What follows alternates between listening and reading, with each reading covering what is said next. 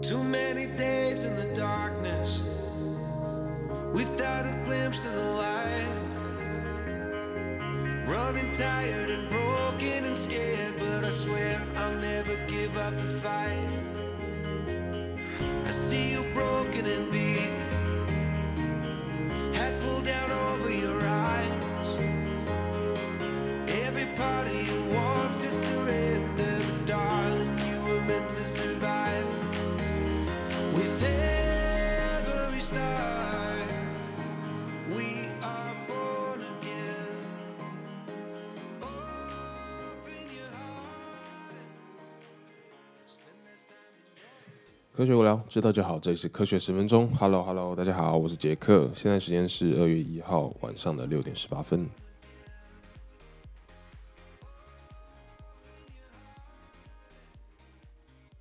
想跟大家分享一下最近思考的一些事情啦，就是其实我在看也像是跟大家推荐一部韩剧吧，Our Beloved Summer， 那一年我们夏天之类的，对，类似的，我不知道中文的全名叫什么。不过其实这出剧就是它，我觉得是因为思考的关系，就是最近看了很多，像是《被讨厌的勇气》又再看了一次。然后秘密也又再看了一次，然后一些心理学的分析，然后让我去想说，哎，韩剧就是为什么韩剧这么有名，韩剧这么引人入胜，其实很多东西是跟心理学就是关系的。他用了很多心理学上面的一些知识，去默默的植入到你的脑海中，然后让你去就是 attach， 让你去更陷入在这个剧情的。主角的互动啦，尤其是感情的部分。对，那这是我就是近期想跟大家推荐的一出剧。然后我现在大概看到总共有16集还是15集嘛，最近刚结束，我大概看到第9集吧。那刚好差不多看到一半左右，然后有一些就是有一些深刻的思考的结论，还有金句啦。在未来可能就是等我再往下看一点的时候，我可以跟大家再 多分享一点。好，那还记得上一次我们结尾的时候问大家说，觉得基因突变是不是随机的吗？那我们今天就来讨论一下这个主题。从很久很久以前，科学家其实就告诉了我们说，基因突变是一个随机而且不固定的一个事件的发生，它没有办法或是非常困难的让人类去预测基因突变的一个走向。所以大部分的人听到基因突变，大部分你一想到就是它就是一个随机的，它就是一个自然会发生的事件，然后你没有办法去预测。不过呢，新的 UC Davis 的研究呢，他们发现基因的突变可能只是可能有这个可能性，不是随机的。那这个研究跟这个研究的结果呢，等于 是在这个基因组科学跟这个分子生物学领域。其实算是丢下了一颗很大很大的原子弹。我们一般熟知的基因突变 mutation 就是 DNA 遗传物质的损坏，或者是 DNA 序列上的错误导致突变产生。而这样突变的产生呢，会导致我们在复制的时候出现问题，制造出可能有病变的或者是结构不对的蛋白质，然后造成累积多了之后就会开始对身体造成影响，甚至是就是癌细胞的出现。如果它的这个突变刚好在细胞凋亡、细胞自然该死亡的这个安排的程序上面出错了的话，譬如说它突变在这个譬如说这个细胞5天后会死亡，结果它刚好突变在这个地方变成它永远都不会死。哇，这个出现就可能出现癌细胞，无时不刻会在体内复制这样子。而基因突变呢，就是在新的植物上面的研究发现说，这个 mutation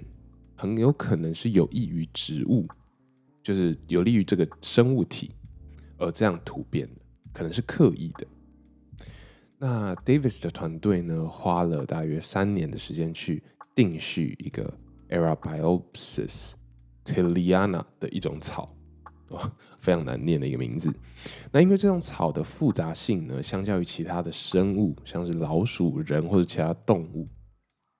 就是它的复杂性低很多，所以很好去做一个完全的定序，仔细去研究它们的 DNA。那在不同情况下呢，研究人员去观察这个植物里面序列 DNA 序列的改变，他们发现说某些区段特别的突变率特别低，而有些地方呢是这个特别突变率特别低的地方是跟细胞生长还有基因表现有关系。那因为这些区域特别的重要，所以对于植物来说，它们也有点像是自己有保护机制去保护这个地方的突变。然后就算这个地方很低的几率突变了，它这些区域 DNA 区域的修复率也比其他地方来得高。那这样子是不是就是代表说，好像不是随机的，好像也不是说就是错误的突变，而是他们有意志，有这个保护机制去保护这个地方。那这样子是不是我们就可以想象成说，生物体对于特别的区域比较不容易是基因突变，然后有一些特别的区域又有利于就是基因突变呢？那这样子的话，其实就代表说它是有一个 pattern， 它是有一个模式存在的，而不是随机的。这是非常非常重要的一件事情。那以前的进化论跟天择讲到很多基因突变、基因多样性，然后他们告诉我们是随机的，而且同时存在不同基因多样性的这样的发现呢。UC Davis 这样的发现是不是能让我们对于这个基因突变这样的概念去做一个修正？其实是非常非常重要的一件事情。甚至未来去想办法，保护容易突变产生癌症的这些基因，让他们不要那么容易去受损、去变化，然后让我们能去保护这个区域，或者是预防、提前知道，是用不同的基因疗法去做这个改变，都是科学家们因为这个实验结果之后很期待的一个未来的打算。甚至现在呢，有一些出现跟 AI 去做结合，运算每个生物体里面所有的基因组有哪些地方好像比较容易突变。如果就是结合新的这个基因突变的这个概念的话，很有可能以后针对每个人，它都可以去避免到基因突变，或者是我们可以用修改基因某个部位的地方，然后去做一个治疗，去做一个预防。好，那这样的事情呢，其实真的是还不是一个确切的定论，而只是他们发现了这件事情，然后写出了一篇论文来跟大家分享。不过相对于以前的这个基因突变随机的概念来说，这件事情真的是非常非常大的一件事情。那我们也希望就是在未来很快的时候可以看到更多，不止在植物上，可能在不同生物体上是不是也有这样的一个突变的模式，那都是很值得去继续追踪的。好，那进到今天的重头戏，今天想跟大家分享的不是新闻，今天想来帮大家整理一个懒人包，就是 Omicron。 那为什么会想要整理 COVID-19 这个 Omicron 突变种？有没有大家都常常会听到突变这个事情？这个突变种 Omicron 现在这个事情为什么要来跟大家就做一个懒人包整理呢？其实因为众所皆知的就是 Omicron 这个变种的新冠病毒呢，它在2到3个月内， COVID-19 的疫情已经持续了2年多了，它在2到3个月内就已经席卷全球，成为全球流行的病毒株。而包括最近守得很好的台湾呢，都出现了本土感染的案例，出现了这个突破感染、群聚感染。那因为很多不同的突变呢，在这个棘状蛋白上我们之前有讲过，而导致很多不可预知的症状在感染者身上出现。对于隔离的防治规定也是就是变来变去，感染后好几天内会有症状，症状会到多严重，疫苗还有没有用，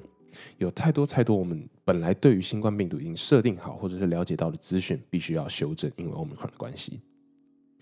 那根据纽约时报的记录统计呢，目前有 99.5% 的新冠病毒感染都是因为 Omicron 病毒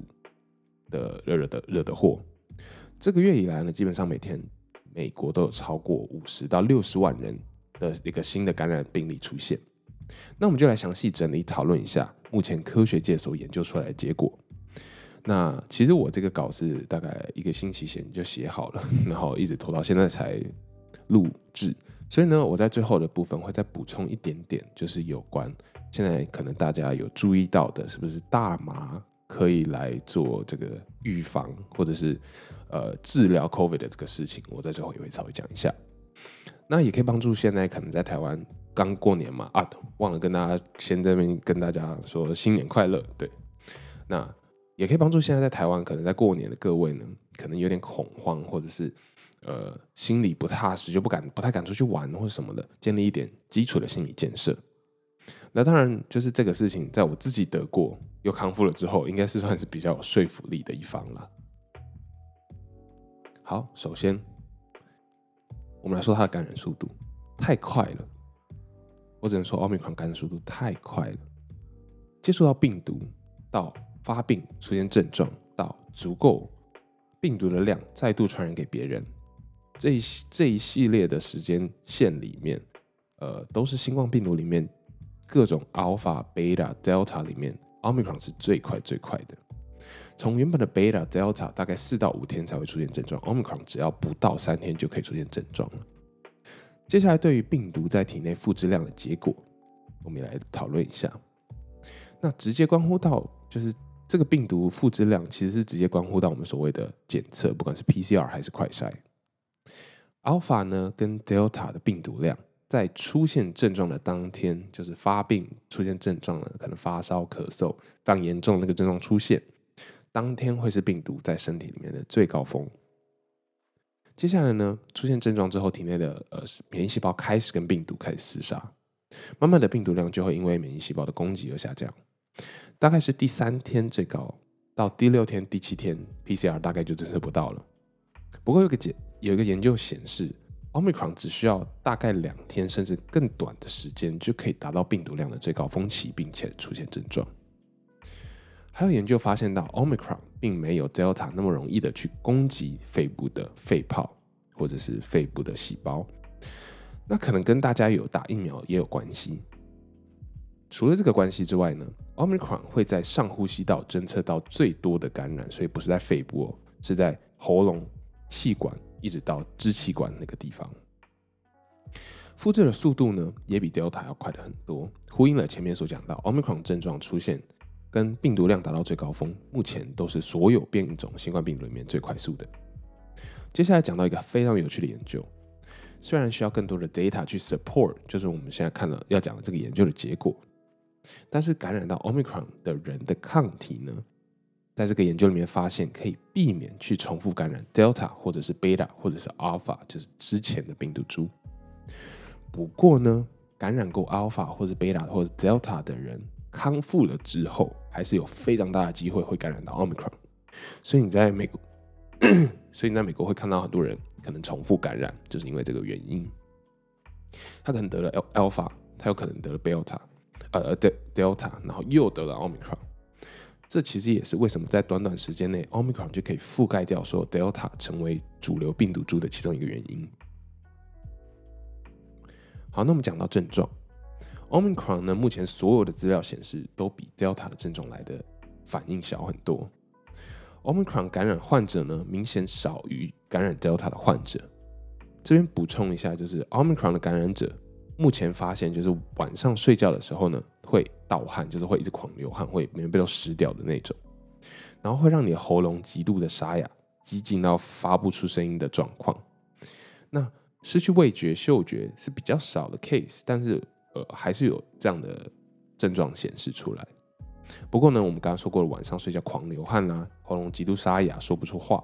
其实这两个都是 Omicron 一个算是比较特殊的症状。回到我们要讲的严重程度，专家呢认为 Omicron 之所以比较轻微，就是它症状都比较轻微，除了跟大家有打疫苗的关系，就是一定有关系。那跟Delta 比起来呢， Delta 因为会攻击肺部，导致肺部的严重发炎跟胸闷跟呼吸困难，但是 Omicron 只会感染到上呼吸道，所以可能只有喉咙痛、支气管可能比较喘一点，但是不会到肺浸润啊、肺发炎那么严重。所以呢，这个重症的例子比起 Delta 一下子 Omicron 就少了很多。而第三剂的疫苗呢，其实非常有机会是减少 Omicron 导致重症的可能性。注意，我这边说的是 Omicron 导致重症的可能性，而不是 Omicron 感染的可能性哦。所以呢，还是建议大家都去打一下，以免就是中了之后，其实你都不会有，基本上就是一般的严重一点的感冒，就是流感，然后喉咙痛这样的感觉。所以第三剂疫苗建议大家还是能打就去打。好，那我们来讲最重一个很大的一个部分，就是传染的部分。Omicron 因为它的复制速度真的太快了，真的太快了，所以病人出现症状，然后感觉我身体好像不太对，好像是不是中了？当你想到这件事情而要去做检测的时候呢，通常你所接触的所有人都已经中了，就是你已经把你身体内的 Omicron 病毒传播出去了，所以这也是一个非常棘手的问题。也就是为什么国外 CDC 建议一有任何感冒类似的症状，流鼻水、打喷嚏、喉咙痛、有点头痛、发烧、肚子痛什么的，你就马上去做检测，因为检测站也可以，就是其实现在的检测站也不是 PCR， 所以不用等24小时，它都是给你一个快筛，让你马上知道你自己有没有中奖，马上可以做一个防护，马上可以做一个隔离。那至于我有看到其他的研究说，快筛对于 Omicron 是不是有准确率下降，就是测不到 false positive、false negative， 目前都还在讨论，而且没有一个结论的情况底下。虽然说 PCR 一定是最准确，可以知道你有没有感染的这个准确率一定是非常高，不过快筛是一个最有效防毒的方法。最后呢，想跟大家讨论一下，不管是 Omicron 啦、Delta、Alpha， 不管你身处在世界上哪一个地方，这都是非常难得一见人类的一个很大的疾病流行事件，没有谁对也没有谁错。对于我们来说呢，不知道、不了解、被媒体误导，其实是一个最可怕的一件事情。相信听我的频道的听众呢，一定都有自己思考的这个意识跟评断的方法。科学10分钟其实最初创造的目的呢，也就是想要提供大家对于这个艰涩的科学议题，可以有个思考空间。白话，然后去做讨论的一个地方。那新的一年呢，估计 COVID 也是不会那么快就结束的，所以大家还是要 stay safe， 然后持续关注我的频道《科学十分钟》，然后也可以推荐我的频道给周遭可能有被你觉得怀疑被媒体操控的朋友哦。好，那最后呢，我来稍微再讲一下我刚刚想要特别跟大家讲到的，就是大麻对于COVID-19 的治疗以及预防。其实可能有些频道有讲过，或者是大家有看到这样的新闻。我稍微去看了一下，不管是之前的研究，就是第一份出来大麻可以治疗 COVID-19 的研究，或者是第二份研究，都发现到其实是并不是大家那么认为的 marijuana， 就是吸了会嗨的那个物质，可以防止 COVID-19， 所以并不是说你吸大麻你就可以去预防COVID-19 或者是去治疗新冠病毒，并不是这个样子的。在大麻里面呢，有分为2种物质，一种是 THC， 一种是 CBD。 那 THC 呢，其实就是让大家听到就是吸了之后嗨，让你觉得就轻飘飘的，然后可能就出现一些迷幻的感觉，这个是 THC。 那另外一个呢，就是 CBD。 相对于 THC，CBD 就是完全一个相反的例子，它是让你感到身心非常的放松，不会让你嗨起来，它让你想要睡觉。那 CBD 呢，其实是对身体更有疗效，而且目前被证明，在先天免疫系统里面 ，CBD 你摄取 CBD 的话，是可以提升自我的先天免疫系统的能力的。所以呢，大家不要就是太过于可能媒体上面会讲说一些吸大麻好像可以治疗癌症，我们是不是应该要合法化，或者是我们是不是要马上的开放啊？医用大麻其实并不是那么的绝对，并不是那么武断就可以马上去做这件事情。那我觉得下一集的节目呢，我们可以来跟大家详细讲讲这2篇论文里面所提到的一些细节，然后我也稍微整理一下，就是到底是什么样的一个。就是大麻可以治疗，或者是怎么预防，它是用什么机制、什么的方式去达到这样的效果？那我们真的可以完全的相信这样的研究吗？然后我们又该用什么样的看法去看这件事情呢？我觉得这是我想要提供给大家的一个观点，所以持续锁定我的节目哦。好，那这集想让大家回去思考的一个问题是，其实跟 COVID-19 一点点关系啦。我刚好就是整理的时候，我想到这个问题。大家觉得吃饭的时候啊，就你在吃美食的时候，可能你现在还在吃你的菜，有没有？是嗅觉帮助你品尝味道，还是你的味觉？你觉得是嗅觉让你吃东西比较多，让你觉得好美味，还是你的味觉呢？那一样，这次的问题会在下一集开始的时候讨论哦。好，喜欢我的节目的话，可以到 IG 的科学10分钟跟我们说，你们的想法，或者是到 Apple Podcast、Spotify、MB3 平台留言跟5星评论。那我们就下次见啦 ，Peace。